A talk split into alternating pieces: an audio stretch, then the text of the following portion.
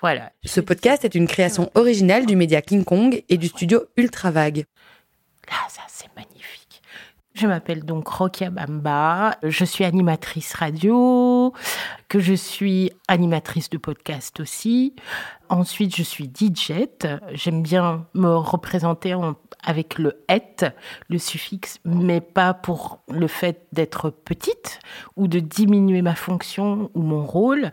C'est plutôt en hommage aux suffragettes. Je suis euh, créatrice sonore aussi. Je fais énormément de créations euh, sonores dans le cadre euh, de mes expéditions à travers les musées et à travers mon collectif qui s'appelle Troubled Archives. Je ne me mets absolument pas de limites et, euh, euh, je, vais là où le vent me mène, en fait, tout simplement.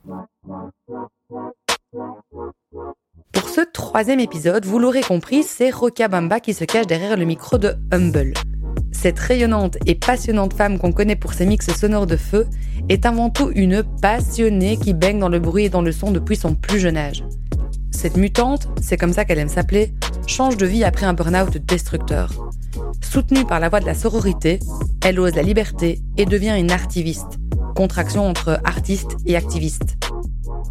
Roca, c'est l'inspiration derrière la simplicité, mais aussi derrière les 3000 casquettes qu'elle porte. Vous écoutez Humble, le podcast de ces lieux qui n'étaient pas prédestinés à être là où ils sont aujourd'hui.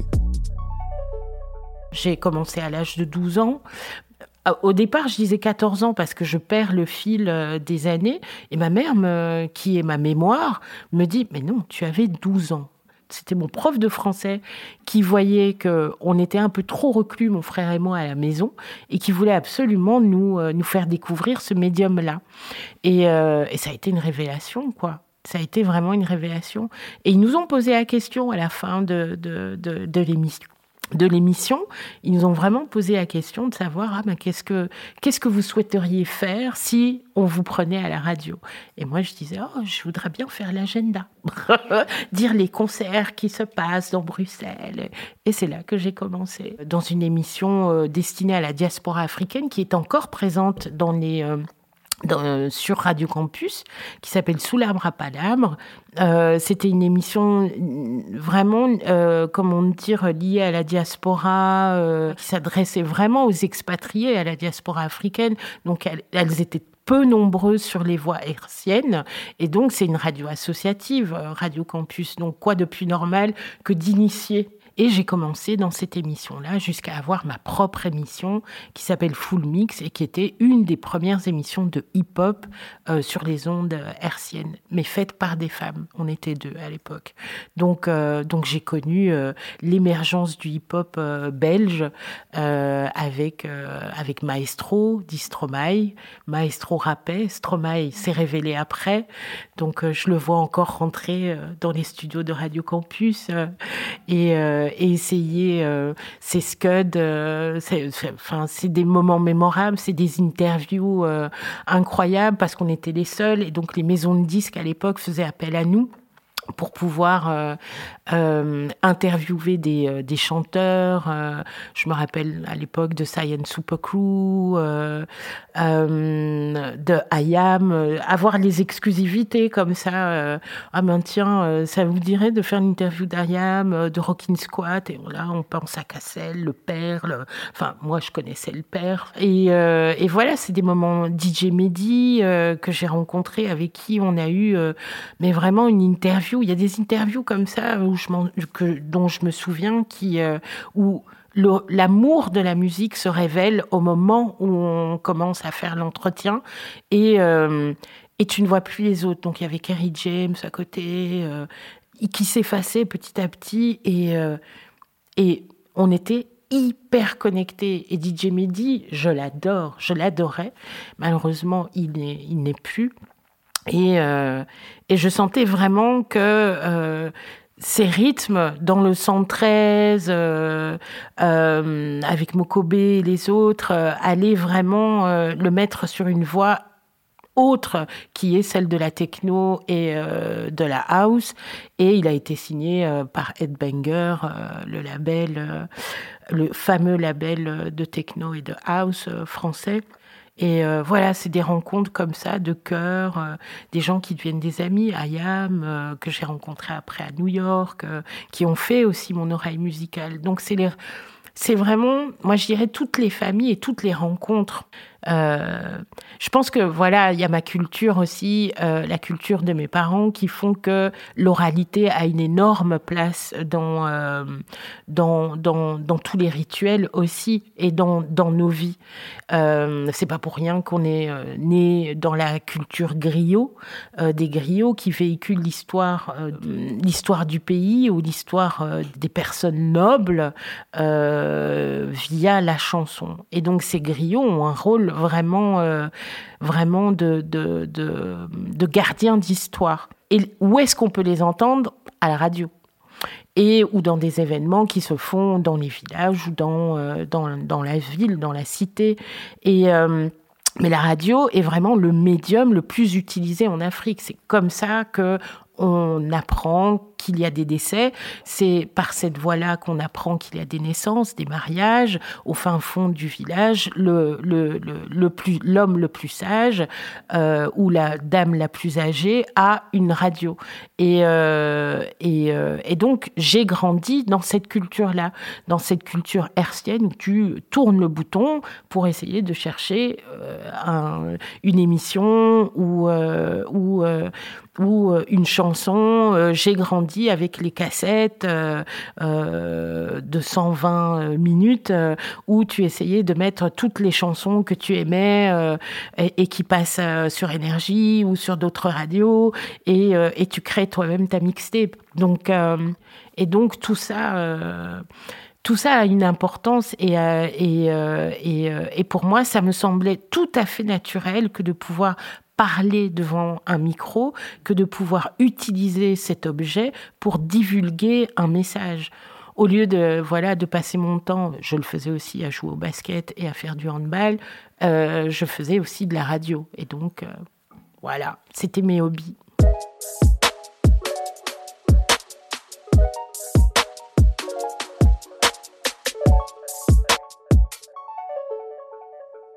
Évidemment, ça m'a amené à faire du et à m'inscrire en journalisme, euh, mais au bout, évidemment, de la deuxième candie, j'ai laissé tomber. je me suis dit, mais euh, c'est en, troisième qu'on va, en première licence, puisque c'était les licences, c'est en première licence que je vais faire des travaux pratiques, ça va ou quoi? Moi, j'ai commencé à 12 ans, donc j'ai commencé à travailler, tout simplement. Et donc, j'ai commencé, voilà, à voler de mes propres ailes euh, et et à continuer à la radio en faisant l'agenda socioculturel de, de campus. Alors ça pouvait être le matin, ça peut être, euh, ça pouvait être l'après-midi ou ça pouvait être en fin d'après-midi. Et puis après, j'ai commencé à travailler, à monter des ateliers euh, pour les primo-arrivants, pour les personnes euh, qui utilisent le FLE, le français langue étrangère, commencer à, à rentrer un peu plus dans le social, ce qui m'a dirigé justement un peu plus tard vers euh, l'apprentissage du FLE de français langue étrangère et euh, d'histoire et de citoyenneté pour la mission locale de Molenbeek. Enfin, ça s'est passé vraiment, c'est du genre, je fais l'entretien, je rentre à la maison, on m'appelle pour me dire, vous avez la place. J'ai fait, mais non, je me dis, moi, prof, mais oui, euh, tu as donné des ateliers, donc tu peux. Et nous, ce qu'on recherche, c'est justement quelqu'un qui sort du cadre. Je pense qu'il n'y a, pas, a pas de hasard, en fait. On vient me chercher, euh, je vais euh, là où le vent me mène, mais en même temps, je, quand je, rétrospectivement, quand je fais une introspection de tout ce que j'ai vécu, ça a toujours eu un lien avec le son avec la voix. Être prof de FLE, c'est avoir de la voix, c'est donner la voix, euh, c'est donner des mots-clés pour que quelqu'un puisse s'exprimer. Donc là, euh, Là, euh, c'est la porte des possibles. Tu travailles à mi-temps, tu essaies de comprendre comment fonctionne le système dans lequel tu es, et puis tu essaies de le changer de l'intérieur, tout simplement. Et c'est là que mon côté activiste se révèle de plus en plus en essayant de comprendre des institutions dans lesquelles je travaille, avec lesquelles je travaille, qui me payent, comment fonctionne le, le système. Euh, l'encodage des stagiaires, comment, comment créer du lien tout en contrôlant. Et c'est là que petit à petit, ben, ça m'a rendu malade aussi. C'est comment ça fonctionne et comment tu y adhères ou tu n'y adhères pas. Et, euh, et, petit à petit, se dire, ben, c'est pas, c'est plus pour moi. Voilà, en étant prof, tu es confronté aux, aux problématiques des stagiaires, des stagiaires qui sont tous des primo-arrivants et qui ont leur trauma. Nous, on se dit, mais en trois mois, c'est pas possible. Donc, du coup, on pense à eux et on refaçonne notre manière de donner cours avec des objectifs bien précis, mais des objectifs qui, qui, qui, qui émanent du stagiaire. Mais moi, je suis moitié prof et moitié travailleur, travailleuse. Qu'est-ce que je dois faire? Je dois sanctionner aussi. Je dois prendre les absences. Je dois sanctionner dans la base de données avec le token en disant il est venu, il n'est pas venu, il est venu, il n'est pas venu. Quelles conséquences a réduction du, de l'allocation? Mais euh, tu les mets à mail, 200, 300 euros euh, pour quelqu'un qui a toute une famille, mais c'est énorme. Et c'est là où je me dis, mais non, mais euh, tu changes. Et là, tu te dis, OK, avec mon token, j'ai ce pouvoir-là. Qu'est-ce que je fais? Je mets tout le monde, tout le monde présent. Personne n'est malade. Donc arrêtez. Donc nous, on a fait, on a fait du forcing et on a changé notre manière de donner cours avec le Fonds social européen. On a vraiment coordonné euh, de manière à ce que ce soit vraiment une suite logique. On n'apprend pas une langue en trois mois. Moi, je dis non. Et c'est là qu'on œuvre, nous, à l'intérieur. Mais j'ai fait énorme, on a fait énormément, j'étais pas toute seule, on a fait énormément de choses mais là, moi, je suis partie en me disant, mais je ne peux pas soigner cette culture d'entreprise parce qu'elle ne me soigne pas. Elle ne fait pas, elle ne, elle ne, elle ne fait rien pour que j'aille bien, moi, en tant que travailleuse. Voilà. C'est là où il y a un problème.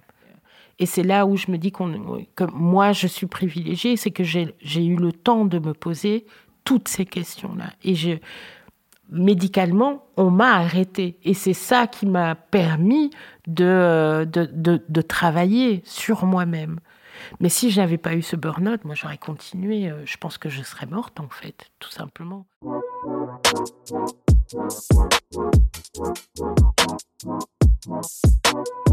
C'est euh, le livre de Lisette Lombé. Donc les mots de Lisette ont mis l'accent sur mes propres mots. Et quand tu l'entends de la bouche de quelqu'un d'autre, ça fait résonance. Et là, tout de suite, tu c'est sa réalité devient ta réalité. Et donc, tu prends conscience. Tout le monde sait ce qu'est un burn-out, plus ou moins, en définition. Il y a des gens qui le vivent et qui ne le savent pas. Là, elle savait. Et donc, du coup, son livre sur le burn-out, le fait qu'elle ait clamé, qu'elle ait déclamé en slam, qu'elle ait écrit quelque chose, eh ben, je pouvais le voir et m'y référer. Et donc, à partir de là, je me suis dit, OK, là, il va falloir que je me soigne. Sans cette sororité, tu peux pas, euh, euh, pour moi en tout cas, je, parle vraiment à titre personnel. C'est celle qui m'a sauvée, en fait. C'est celle qui m'a révélée. C'est la sororité qui t'arrête. C'est la sororité qui te permet de pleurer, de crier, euh, qui te permet de cracher. Euh, c'est la sororité euh, qui, qui, qui sait ce que tu es, qui, qui te valorise dans ton savoir-être et qui te permet d'être. Avoir cette mentalité-là de se dire que si l'une de nous n'est pas libre, aucune d'entre nous ne le sera. Et c'est ça la sororité. C'est là où on se dit, on doit faire front, nous femmes, on doit faire bloc et on doit avancer d'une manière commune, en ne pas au détriment de notre propre personnalité. Et à partir du moment où on est encline avec ça, je pense que faire avec les autres, ça, ça se fait automatiquement dans cette société vraiment euh, patriarcale où on nous, on nous assigne des identités et, qu'on ne le revendique pas. Donc on doit lutter contre ça, on doit lutter contre euh, les inconscients collectifs, les clichés. Euh, moi, euh, intersectionnelle, en étant femme et en étant femme noire, et donc je le vis simultanément, c'est être conscient de ça et réagir ne plus, euh, ne plus rester silencieuse. Et comme disait euh, Audrey Lorde, euh, le silence ne nous protégera pas. Et il faut vraiment creuser de l'intérieur et se dire, utiliser euh, sa voix, ses voix, par n'importe quel moyen pour se faire entendre.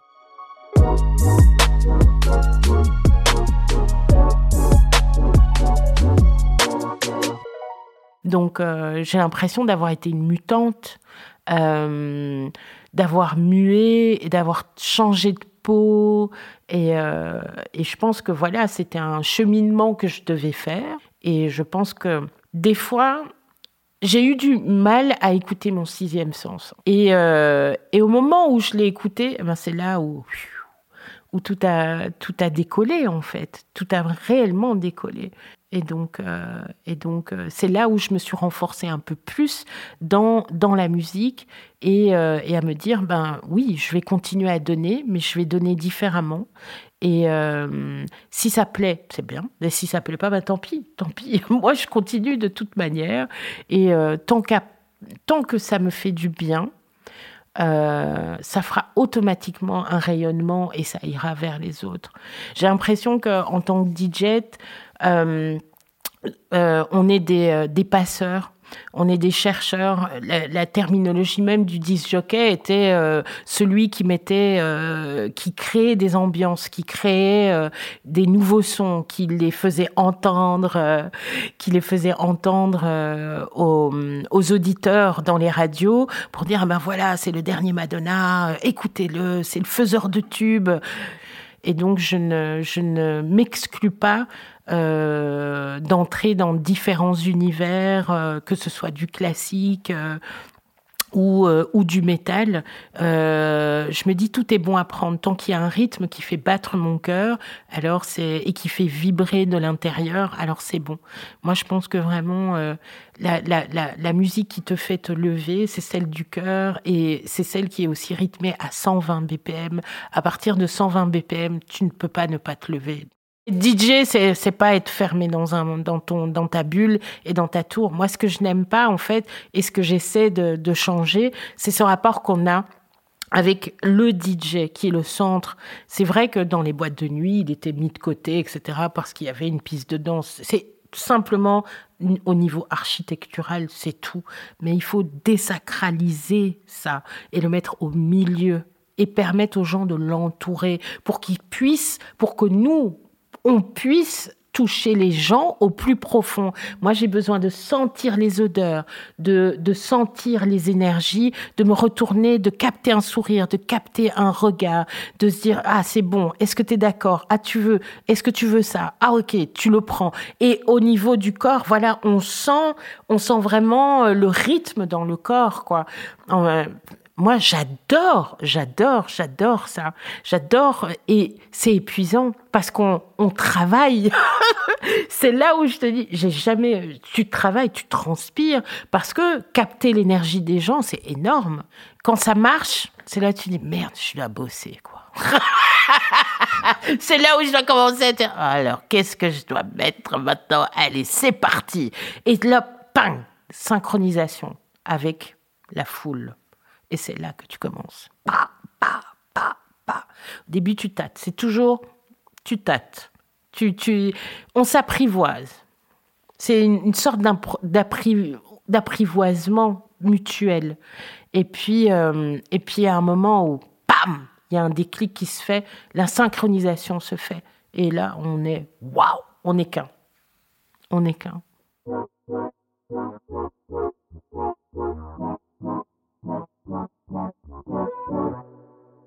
Oui, on travaille beaucoup pour euh, offrir autre chose que des pâtes, quoi. Mais les pâtes, c'est bon aussi. Mais, euh, mais oui, on travaille beaucoup et surtout, euh, les, les, gens ne se rendent pas compte. C'est pas une somme énorme qu'on a. C'est à juste titre, déjà, on travaille pour avoir cet argent, mais on donne beaucoup. on donne plus que la moitié en charge et en plus, tu te dis que hum, au niveau des impôts, tu vas douiller l'année suivante aussi. Donc du coup, on met de l'argent de côté pour que justement les huissiers viennent pas taper à la porte. Tu, euh, y a des, il y a des débuts ou des fins de mois où tu te retrouves à vivre à crédit parce que tu as mis en place ta, carte de crédit et tu es contente de te dire, oh putain, je peux débiter 1250 euros. Puis après, tu te dis, oh merde, le mois suivant, va falloir que je Donc tu es là. Tu essaies de trouver des solutions, mais je pense qu'on est tellement nous, les femmes, on a un cerveau, mais incroyable. Je pense qu'on devrait étudier notre cerveau et cette capacité à trouver des solutions pour dire, ah ben ça, je paye euh, un peu en retard. Oh, peut-être qu'ils vont me comptabiliser 10 euros en plus. Oh, c'est pas grave. À partir du moment où je peux payer 30 euros par là. Voilà on échelonne. On est les reines de, de comment dire, euh, des, euh, du budget familial, du panier de la ménagère. Euh, c'est dans ta tête, tu sais si tu peux ou si tu peux pas. Donc mon fils me regarde et me dit, je peux ça? Rien qu'à mon regard, il sait, on peut pas. Mais peut-être le mois suivant, oui. Et là, tu, il vient, revient vers toi parce qu'il n'a pas oublié son truc. Et puis il dit, alors je peux? Et tu, fais, ouais. Mais voilà. Mais c'est dur en tant que maman solo avec euh, les enfants à charge à 100%. Euh, quand on dit à charge à 100%, c'est-à-dire que je les ai matin, midi, soir. Ça bouffe matin, midi, soir. Euh, c'est créer tout payer l'électricité à 100%, tout le loyer à 100%, c'est tout, tout. Donc euh, c'est difficile, mais on est habilité à le faire, on est experte, on devient expert vraiment, on a ce savoir-faire de pouvoir, euh, de pouvoir être des Shiva. On est des Shiva. On a plusieurs mains, plusieurs, mais, vraiment on a plusieurs têtes, quoi et euh, plusieurs étiquettes en passant du Caire à la, celle, à la comptable, mais on n'a pas le choix.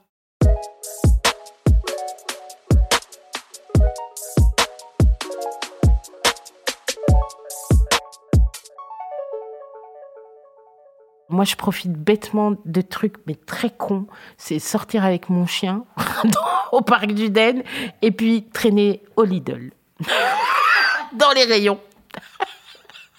J'adore, j'adore le Lidl, je sais pas, je sais pas vrai. Avant c'était euh, c'était une autre un autre magasin. Il y avait Emma aussi, j'aimais bien traîner là-dedans, mais c'est flâner, tu vois. C'est ne rien faire, ne rien penser. Des fois même j'achète que dalle. Je regarde, je touche, euh, je, je parle avec les gens. Euh, c'est aller c'est aller au parc du Den s'asseoir et être dans l'enclos où où il y a les chiens et puis discuter avec tout le monde. voilà oui, je peux me définir comme étant une personne humble. Ce qui est assez chouette, c'est que ce constat, je ne me le suis fait qu'au regard des autres et aux paroles des autres. Et cette humilité, elle se construit aussi. Elle n'est pas euh, innée. C'est de se dire, ça va aussi loin que de se dire qu'on n'est pas les seuls êtres sur dans l'univers. Donc, à partir du moment où tu es conscient de ça, ben voilà, t'es tout petit, quoi. Franchement. Et, euh, et c'est ça. C'est cette humilité qui me permet euh, d'agir et de me dire, je, aussi petit que soit le geste que je fais ou l'action que je fais, elle a quand même une importance pour quelqu'un. Ne serait-ce que d'abord pour moi. Toujours penser à se faire du bien.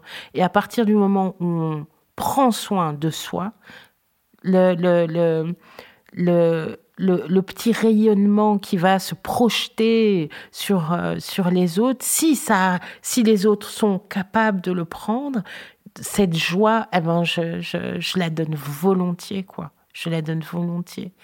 C'est. Euh, je, pense que l'âge a beaucoup à avoir dedans. À 50 ans, tu te dis, bah, les, les, les perspectives que je vois, c'est le futur. Et le futur, c'est quoi? Ben, C'est mes enfants. Ce sont mes sœurs, mes petites sœurs, ce sont mes enfants. Qu'est-ce que je peux faire pour elles? Ben, Ouvrir des portes. C'est tout. C'est le relais. C'est vraiment cette course de fond que tu fais, peu importe que tu prennes des coups, des uppercuts, tu t'en fous parce que tu te dis que le collectif prévaut et que si euh, tu peux être euh, la personne qui va simplement ouvrir les portes euh, pour quelques-unes, eh ben, c'est déjà énorme voilà, je passe le flambeau. J'espère que, voilà, toi, tu es capable de faire ça. Et toi, quand tu arriveras à un certain niveau, tu feras la même chose. Tu amènes ces nouvelles personnes pour qu'elles puissent rayonner à leur tour et ouvrir à elles des portes aussi. Donc, c'est ouvrir les voies. Vous avez écouté Humble, épisode numéro 3, Rencontre avec Roca Bamba. À l'interview, Julie Mouvet. À l'écriture et au montage, Cassie Enaf. Au mixage, c'est toujours Marius Adam. Et à l'illustration, La Flo dessine. Ce projet est soutenu par la SBL Kik, le Hub Creative Track et financé par En Mieux, les fonds FEDER.